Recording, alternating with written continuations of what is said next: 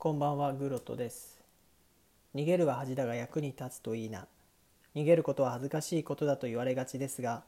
自分が追い込まれすぎてもいけません。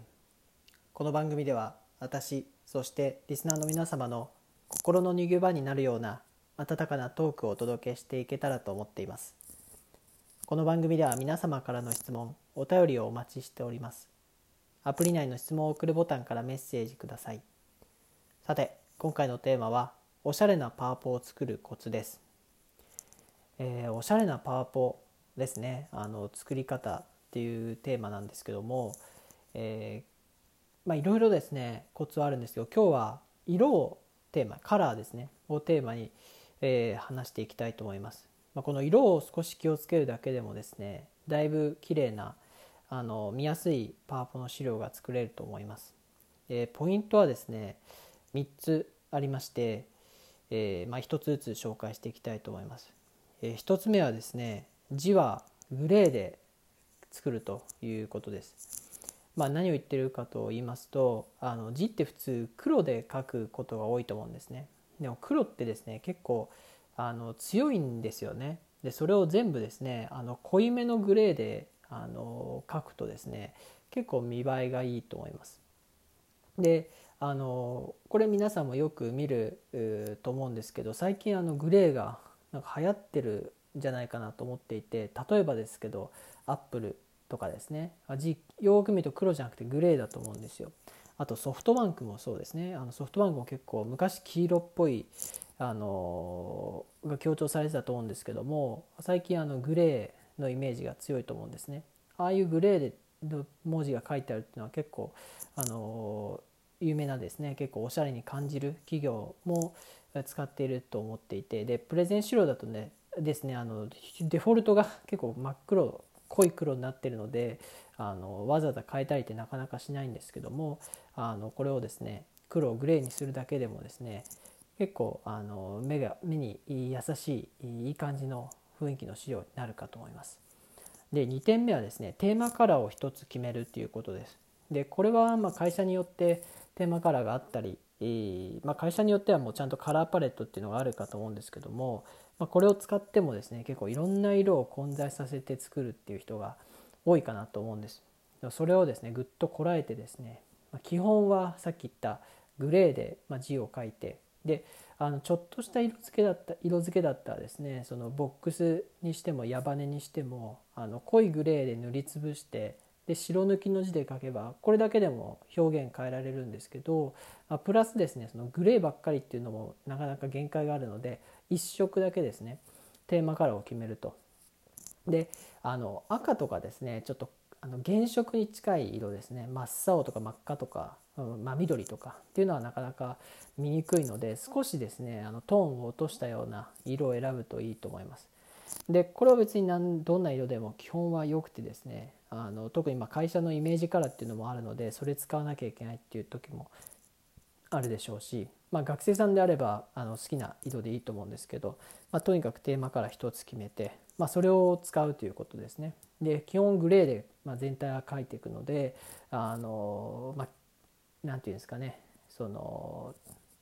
テキストボックスのバーの色とか線とかですね、ところどころ同じテーマカラーを使って書くというだけでも統一感が出ます。で、3つ目はですね、強調色ですね。強調色って結構赤を使うと思うんです。で赤もこれ結構赤でもいいんですけども、やっぱり真っ赤っていうのは強調で強すぎるので、おすすめとしては茶色っぽい色ですね。茶色と赤の中間ぐらいの色を使うと見やすいんですけども、これもですね自分がさっき選んだテーマカラーによっては赤が埋もれちゃう場合っていうのがあるんですよ。で赤が埋もれちゃう場合の埋もれちゃうようなテーマカラーを選んだ場合に、その応用が効くようにですねちょっとコツがありまして、補色っていう色があります。要はですね、カラーパレットがこうあると、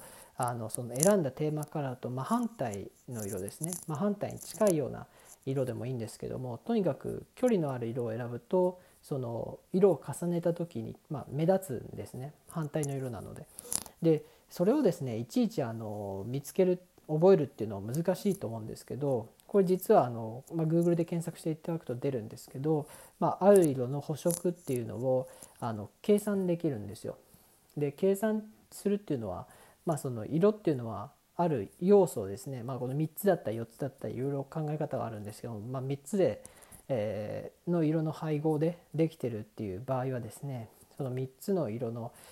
配合を真反対にするとですね、そのさっき言った補色になるっていうのがあって、それを数値でですね、この3色をこの比率で入れるっていうのが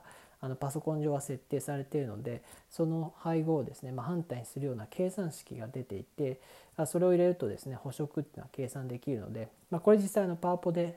開いてもらえば分かります。その他の色を選ぶっていうところから、その色の設定を細かくできるんですけども、そのテーマカラーの色がその3色のですね、どういう配合になっているかっていうその数字がありますので、それをまず把握して、で Google で補色の計算方法っていうのを計